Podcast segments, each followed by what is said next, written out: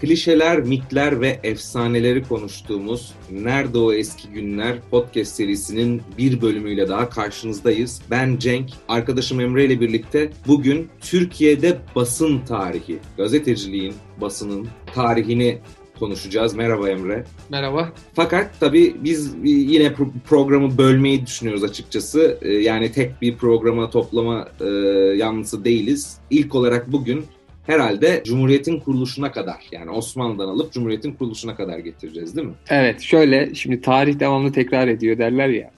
ne kadar ileriye bakmak istiyorsan o kadar geriye bak gibi böyle vecizler vardır.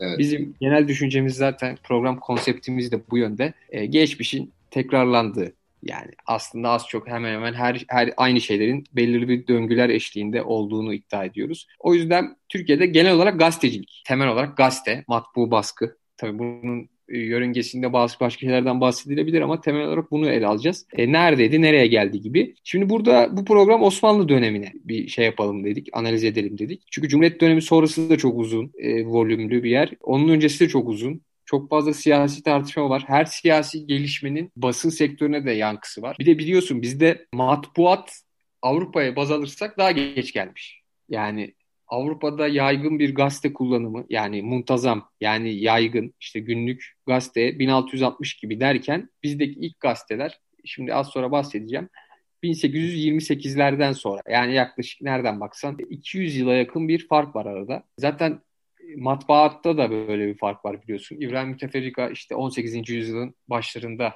bu işlere giriyor. Avrupa'da çok daha önce. 2 ya da 3 yüzyıl fark var diyebiliriz. Evet sanırım. o doğru mu? Hani meşhur şeydir. Toplumda bazı kesimlerin böyle eleştiri yapmak için kullandığı işte 200 yıl, 300 yıl geç geldi zaten işte falan gibi böyle suçu da bazı kesimlere atarlar. bu nedenle bu tavırlar yüzünden geç geldi falan diye. Hep o 200-300 yıl şeydedir yani dillerdedir söylenir. Ya o matbuatın geç gelmesi, geç şey yapılması kabullenilmesi gibi şeyler daha çok sosyoekonomik durumla alakalı. Yani bu en basit tabirle onunla ilişkili bir şey. Bu olay şöyle bir laf vardır hatta işte Paris'te bir günde yazılanlar Osmanlı'da bir yılda yazılır diye. Bu evet. 18. yüzyılda edilen bir laf. Voltaire'e atfediliyor. Voltaire mi söylemiş bunu diyorsun? Şimdi, Ona atfediliyor. Doğru mu bilmiyorum.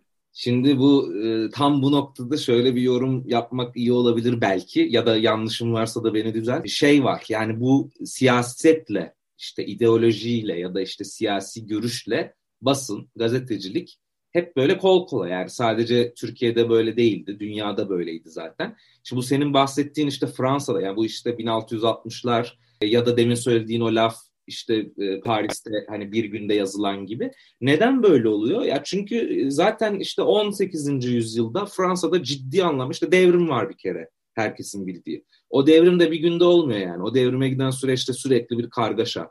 Paris sokaklarının birbirine girmesi, Fransa'nın birbirine girmesi. E, bu dönemde iletişim nasıl sağlanıyor? Siyasal iletişim ya da işte ideolojinin yayılması gazeteyle sağlanıyor. E, Türkiye'de ise yani Osmanlı'da biliyorsun yani Tanzimat bile işte 1839'da yani o döneme yaklaşırken artık siyasal bir bilinç sarayın dışına çıkan işte topluma artık belli kesimler üzerinden yayılan bir durum var. Biraz da onunla alakalı. Aynen öyle. Zaten şimdi Tanzimat Fermanı'nı işaret ettin. O önemli bir referans noktası olacak. 1839 Tanzimat Fermanı. Biliyorsun Tanzimat Fermanı'nın çok düşmanları da var. İşte Tanzimat aydınları diye Atilla İlhan gibi böyle e, 20. yüzyılın e, böyle fikirsel önderleri hep söylerlerdi. Şimdi o, o günleri böyle o aydınlara aydın düşmanlığı vardır ya Türkiye'de. İşte. Alev Alatlı olsun. Atilla İlhan olsun. Aydın despotizmi derler. O referanslar hep Tanzimat aydıncılığına dairdir.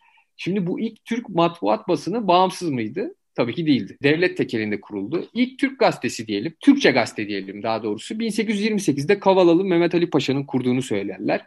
VKİ Mısriye. Yani orada zaten özel bir e, şey oluşturuyor biliyorsun. 1833'te Türkiye'ye geliyor. Hani bir sefer falan da yapıyor.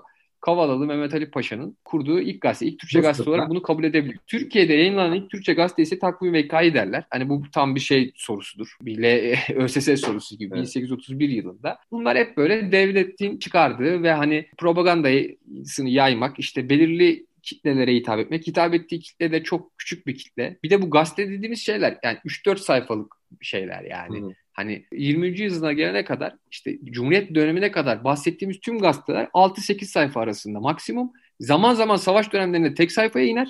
Genelde de 4 sayfadır. Yani gazete dediğimiz şey bu. Hani ve günlük olması da sonradan oluyor. İlk başlarda haftada iki kez, üç kez. Hani böyle süreli yayınlar değil yani. Yedi gün boyunca bir gazete eline gelmiyor. Bayiden almıyorsun. Ve hitap ettiğin kitle genelde işte sarayın, padişahların yaptığı icraatları anlatan veya böyle daha sosyal işte sansürün girdabından ne kadar kaçabilirse sosyal konulara, içtimai konulara değinen e, gazeteler diyelim. İlk gazeteler böyle oluşuyor. O dönem e, biz zaten daha önceki bu Pera Palas yayınlarında da bahsetmiştik. Yine azınlıkların kültürel dünyaya, eğlence dünyasına olduğu gibi bu tip kültürel dünyaya ve matbuat dünyasına da çok büyük bir hegemonyası var. Azınlıklardan kastettiğimiz kim? Rum, Ermeni basını ve Arap basını, işte Yahudi basınları bunların bütün gazeteleri daha önce kuruluyor Türklerden ve daha yaygınlar.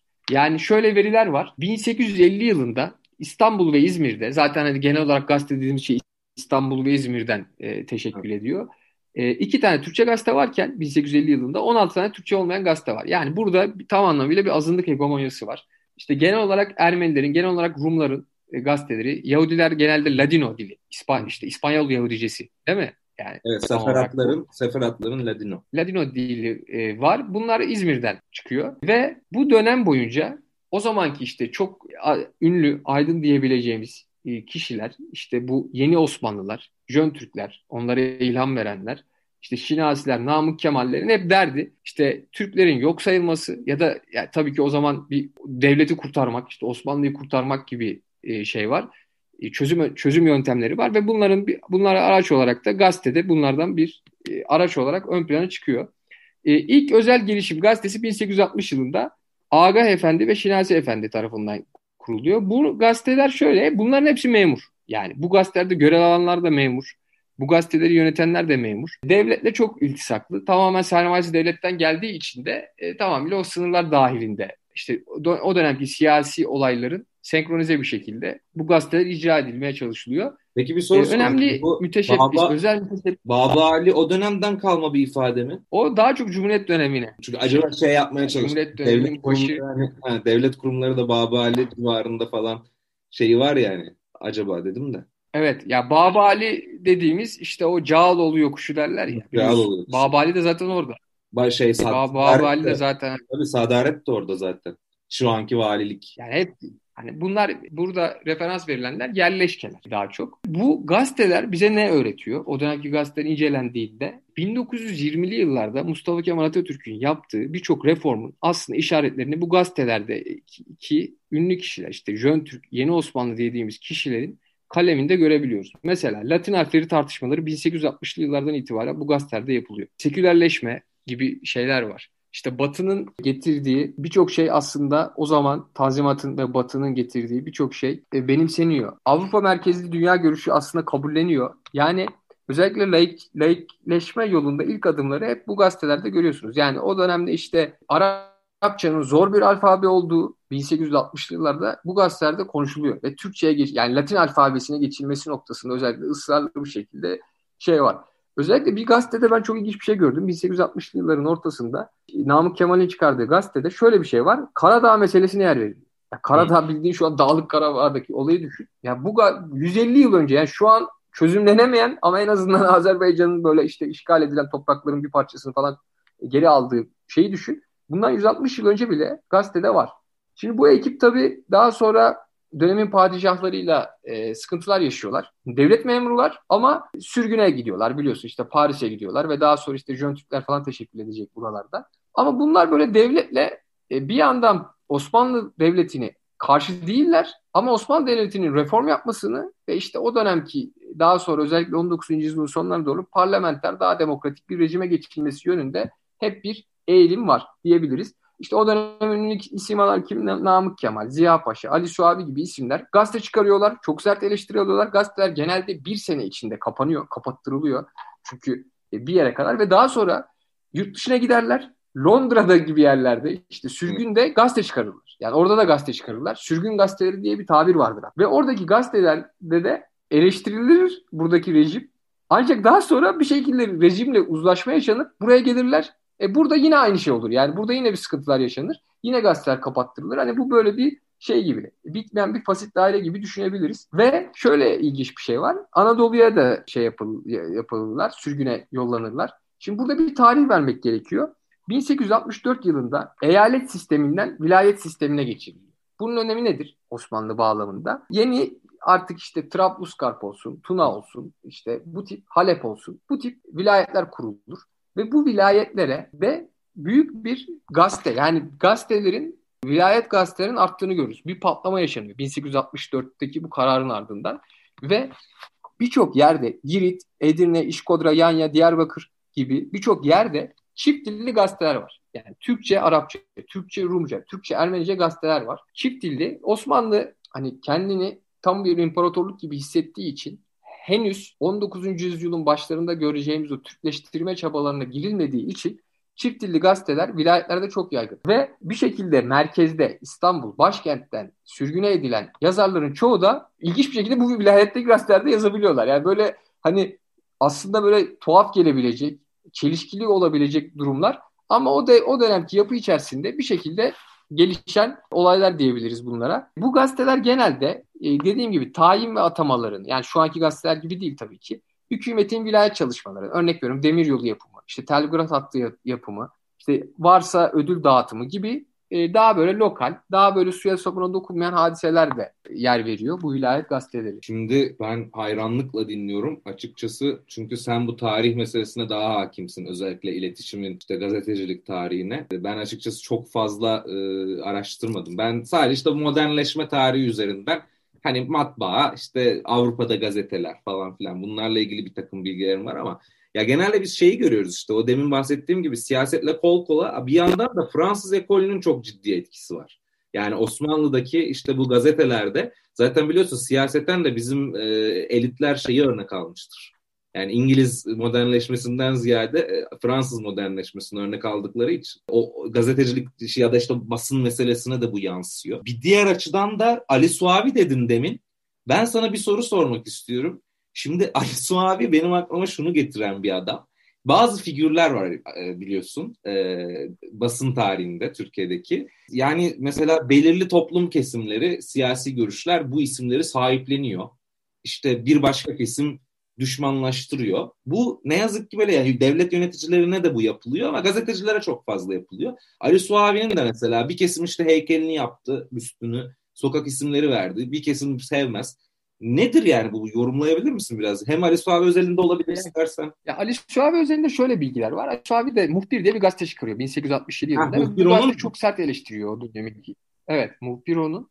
Çok sert eleştiriler yapıyor ve da gazete tabii ki çok kısa süre sonra e, kapanıyor. Ardından o da, onun da bir sürgün e, macerası başlıyor. Ali Suavi işte sarıklı ihtilalci derler. İşte hem çağdaşlaşma yolunda bayraktar biri hem de e, geleneklere de işte devlete olan bağlılığı vesaire gibi böyle bir harmoni, böyle bir karakter olarak ön plana çıkarılıyor. Hani hem yerli ve milli hem de çağdaşlaşma yolunda da şey değil, mürteci bir tip değil dene diyerek vurgulanır. Şimdi burada yavaş yavaş buradaki en önemli karakter olan yani bizim 19. yüzyılda damga vuran insan tartışması bir şekilde 2. Abdülhamit. Yani 2. Hmm. Abdülhamit her açıdan çok tartışmalı. Ona gelirken bir olay var biliyorsun bu ünlü Namık Kemal'in ekibinin hmm. sürgün olayı 1873'te Vatan Yahut Silise oyunu yayınlanıyor ve ardından Namık Kemal Magosa'ya işte o dönemki diğer figürler de e, başka yerlere sürgün ediliyor. Hani böyle kopuşlar oluyor. Yani burada bir lineer bir akış yok. Yani evet. devamlı gidip gelmeler var. İşte bir yandan daha çok e, refah, daha çok demokrasi, daha çok işte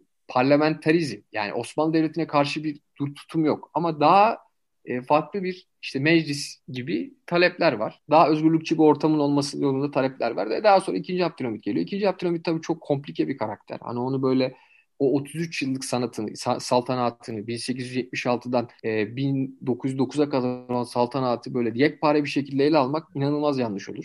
Bu konuda maalesef bir anakronizm her zaman var.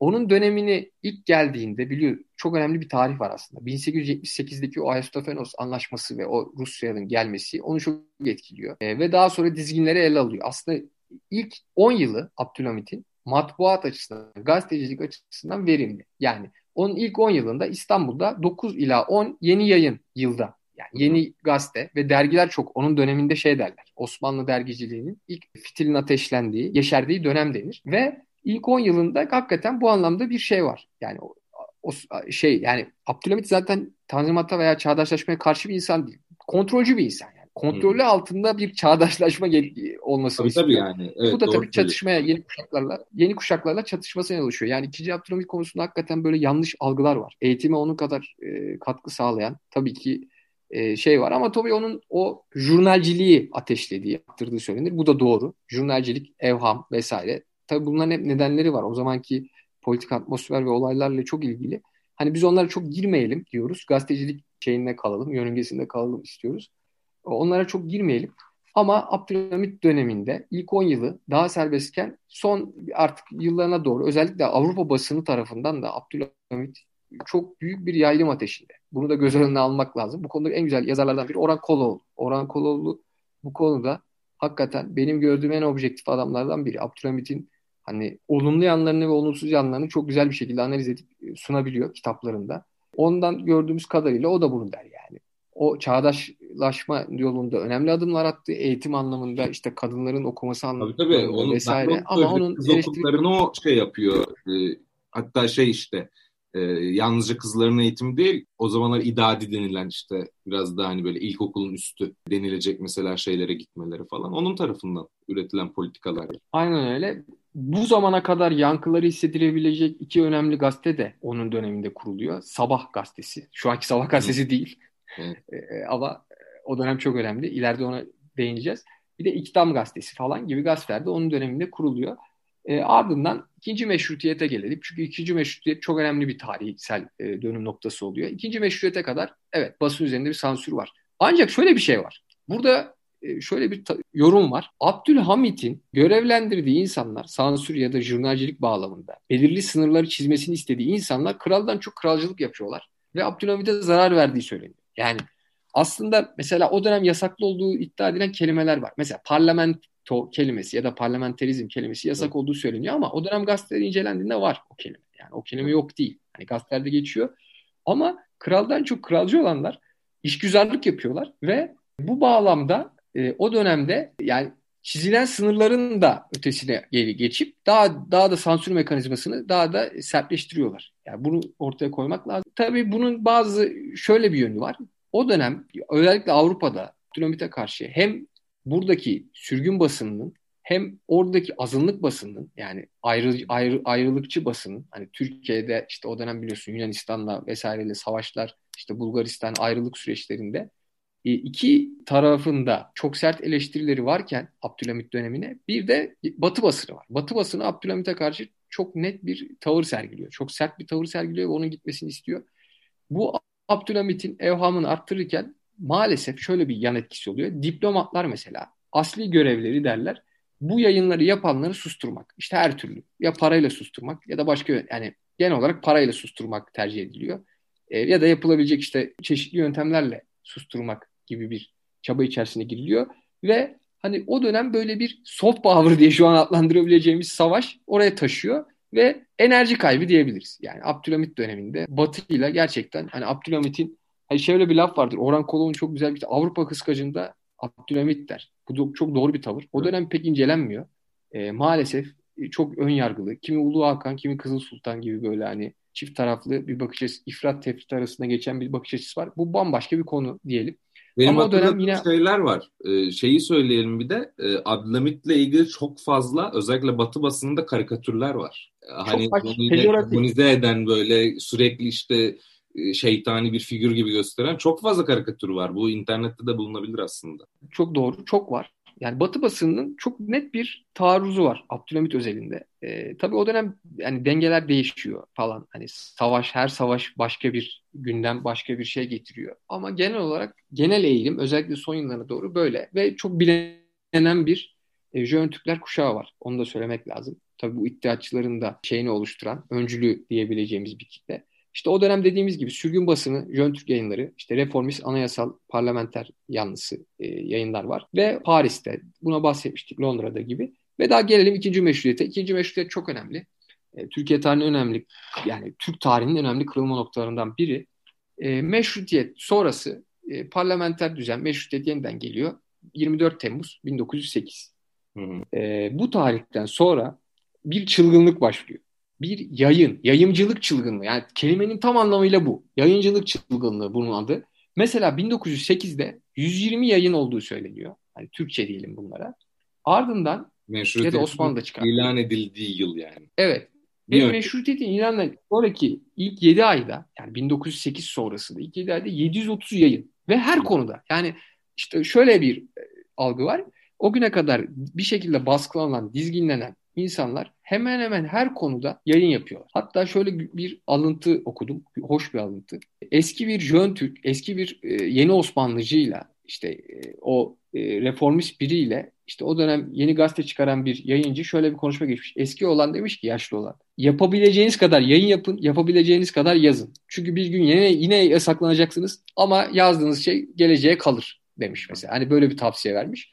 Bir yayıncı çılgınlığı yapılıyor ve o dönem e, pek çok yayın, pek çok gazete yeniden ortaya çıkıyor ve demo hani o dönemki işte e, seçimler geliyor biliyorsun. 1908 bu anlamda önemli bir kırılma noktası. Bir parantez açacağım burada. Gazeteci ölümleri başlıyor.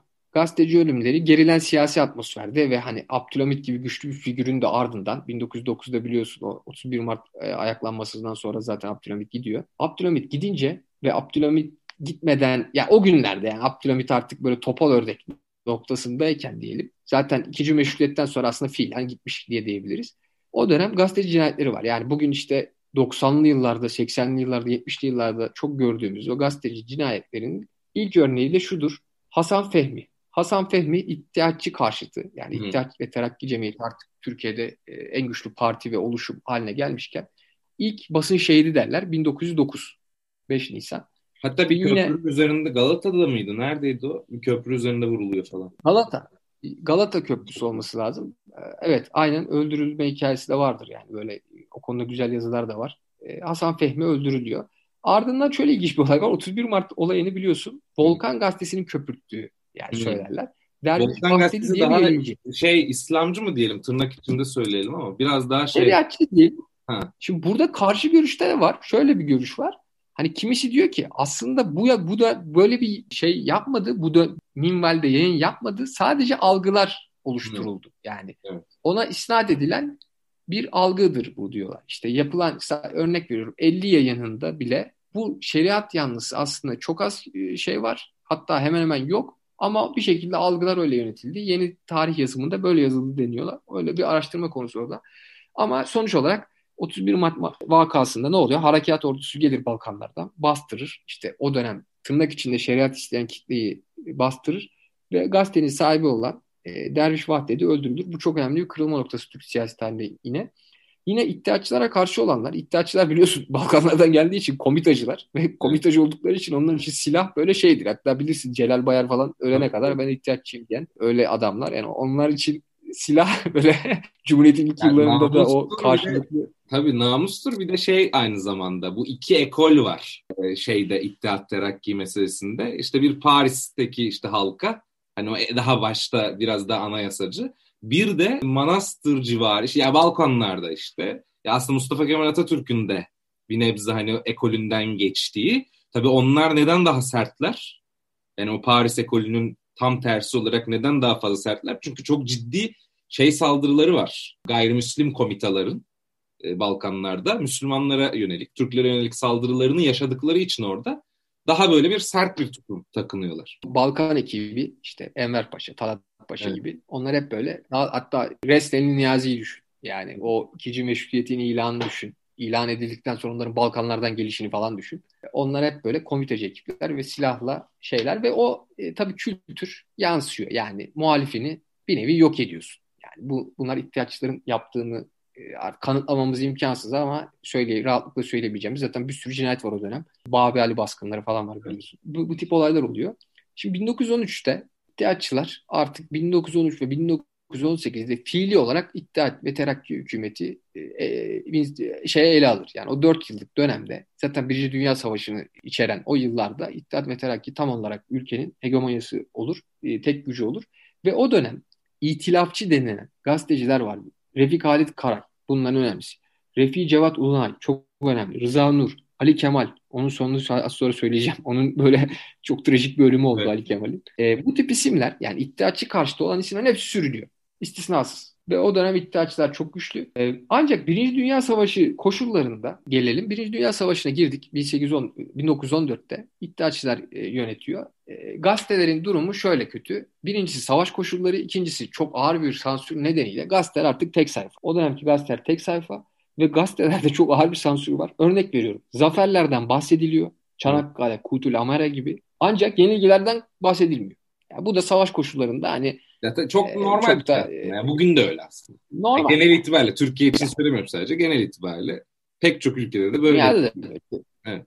Sarıkamış, Sinha, Irak, Filistin, Hicaz gibi mağlubiyetlerden yer verilmiyor. Bu da normal. Bunu şu anda eleştirmek biraz anakronizm olur. İddiaçılar gidip Mondros Anlaşması imzalanınca ne oluyor? Sürülen diğerleri, iddiaçı düşmanları geri gelir ve gazetecilikte bir canlanma neden oluyor. İşte yeni gazeteler, Akşam, Yeni Gün. Bu Yeni Gün Cumhuriyet'in biliyorsun öncülü Yunus Nadi tarafından kuruldu. Vakit, Ati gibi daha sonra hani bir kısmı uzun süre basında olacak gazeteler yeniden teşekkür eder ve bu sürgündekiler geri döner. Bu sürgündekiler dönünce bu sürgündekiler tabii iddiaçı düşmanları da olduğu için ve Mustafa Kemal'i de tırnak içinde iddiaçıların devamı olarak gördükleri evet. için milli mücadeleye karşı hep bir duruş sergilediler. Ve bu duruşların sergileyenler bunun bedelini nasıl ödedi dersek o dönem işte bir şekilde o e, İstanbul'u biz daha önce bahsetmiştik işgal yıllarını düşün. İşte 1800, 1918, 1922, 23 İstanbul 4,5 sene 4 sene işgal altında. Ve o dönem bir milli mücadele Ankara hükümeti var. Bir de İstanbul basını ve İstanbul e, hükümeti var. İstanbul hükümet basınında yer alanlar o dönemkiler. E, bunların başına Refik Halit Karay gibi isimler gelir. Refik Cevat Uğunay gibi isimler gelir. Bir de işte en ünlüsü Ali Kemal'dir. Peyami Sabah o zamanki işte Sabah gazetesi, Peyam gazetesi birleşir. Bunlar milli mücadeleyi küçümser ve inanılmaz ağır şekilde Mustafa Kemal'e hakaret ederler. Ve Mustafa Kemal ve ekibine yani milli mücadelecilere. Şimdi burada daha sonra milli mücadele e, zaferle nihayetlenince tabii e, yeniden bir yeni sayfa açılır ve bunlar ne olur? Sürgüne gider şanslı olanlar, şanssız olanlar Ali Kemal gibi İzmit'te linç edilerek öldürülür milli mücadele sonrasında. 150'likleri biliyorsun. 150'likler yani Cumhuriyet'ten sonra sürgüne evet. giden 150'likler hain ilan edilir ve bu isimler arasında 13 tane gazeteci var. Ve bunlar hani o dönemin en ünlü gazetecileri diyelim. E, Ali Kemal'in ölümü enteresan. Cumhuriyete kadar geldik tabii ki. Şunu söyleyelim son olarak. Türk siyasi tarihinde hani hep şey deniyor ya işte çok gerilim arttı. Basında hakaret e, katlanamaz boyutta. Bu bir çok net söylüyorum. Bu hani bugünlere has düşünülen şey tam bir palavra. Türk siyasi tarihi, Türk basın tarihi her zaman harareti çok yüksek olduğu, her zaman birbirlerine edilen hakaretlerin çok yüksek düzeyde olduğu, hatta bir örnek vereyim. Halit Ziya Uşaklı anlarında diyor ki biz diyor itilaf itilafçılarla iddiaçı gazeteciler arasındaki o hakaretleri izleme nefesimiz kesilerek izlerdik. Birbirlerine çok ağır hakaretler ediyorlar. O dönem çok gergin. Ee, daha öncesi çok gergin. Yani bu gerginlik Türk siyasi tarihinde hep var. Türk basın ya tarihinde de hep olası, var. Bu medya kutuplaştırıyor. Ee, yani medya hep kutuplaştırıyor diyoruz yani değil mi? Yani o yani benim e, gördüğüm en yani doğru bilinen yanlışlar diye bir kitap yazsam benim yani ilgi alanında olduğu için birinci sıraya yazacağım şey bu. Türk basını özellikle ben zaten bunu sonra muhtemelen haftaya değiniriz. Özellikle 1950'ler bence Türk yani tabii, Türkiye tabii, Cumhuriyeti tarihinin en gergin dönemi. En gergin doğru. Yani ve basına bu çok net sirayet ediyor. Bir bir e, şey daha söyleyeyim. E, kısaca şöyle özetlersek Osmanlı'nın 1830'lardan sonra 1908'e kadar çok net bir şekilde azınlık gazetelerinin ve azınlık medyasının e, tahakküm var. Bu çok net. Özellikle Fransız gazeteleri sen az önce bahsettin. 1908'e kadar 150 civarında Fransız yayın. Yani bunların çok yüzde yüksek yüzde olarak gazete yayınlanıyor. Ancak 1908'e doğru artık yavaş yavaş kırılmalar yaşanıyor. 1908'den sonra denge sağlanıyor. E, ve Tanzimat'ın hani etkileri, kapitülasyon etkileri seyreldikçe de kısmen e, bu noktada bir denge sağlanır ve azınlık gazetelerinin tahakkümü biter. Zaten Cumhuriyet'ten sonrası apayrı bir hikaye Tabii, diyelim. E, orada artık tam anlamıyla bir Türkleştirme şeyi gelecek. Ben çok teşekkür ederim. Gerçekten arşiv niteliğinde bir yayın oldu bence bu. Umarım bir sonraki haftaki yayın da öyle olacaktır. Yani gerçekten e, dinleyenin e, Türkiye'de basın tarihine dair şeyleri, tarihsel takım noktaları da öğrendiği, sadece güzel zaman geçirmek için dinlemediği bir yayın oldu. Bir sonraki haftada Cumhuriyet'i işleyeceğiz. Çok teşekkür ediyorum Emre. Ağzına sağlık. Evet buradan dinleyicilerimize bir duyuru da yapmak istiyoruz. Ee, biliyorsunuz e, Yaşam Kültür e, Podcast ağı Podcaster App markası e, altında yayın yapıyor. Bizim de programımız bu ağın altında. Podcaster at web sitesi yayına çıkıyor. Programımızı ve diğer yaşam kültür podcast ağı programlarını bu web sitesinden dinleyebilirsiniz. Duyurumuzu da yapmış olalım. Evet, bizi dinlediğiniz için çok teşekkür ederiz. Bir sonraki hafta, bir sonraki yayınımızda görüşmek üzere.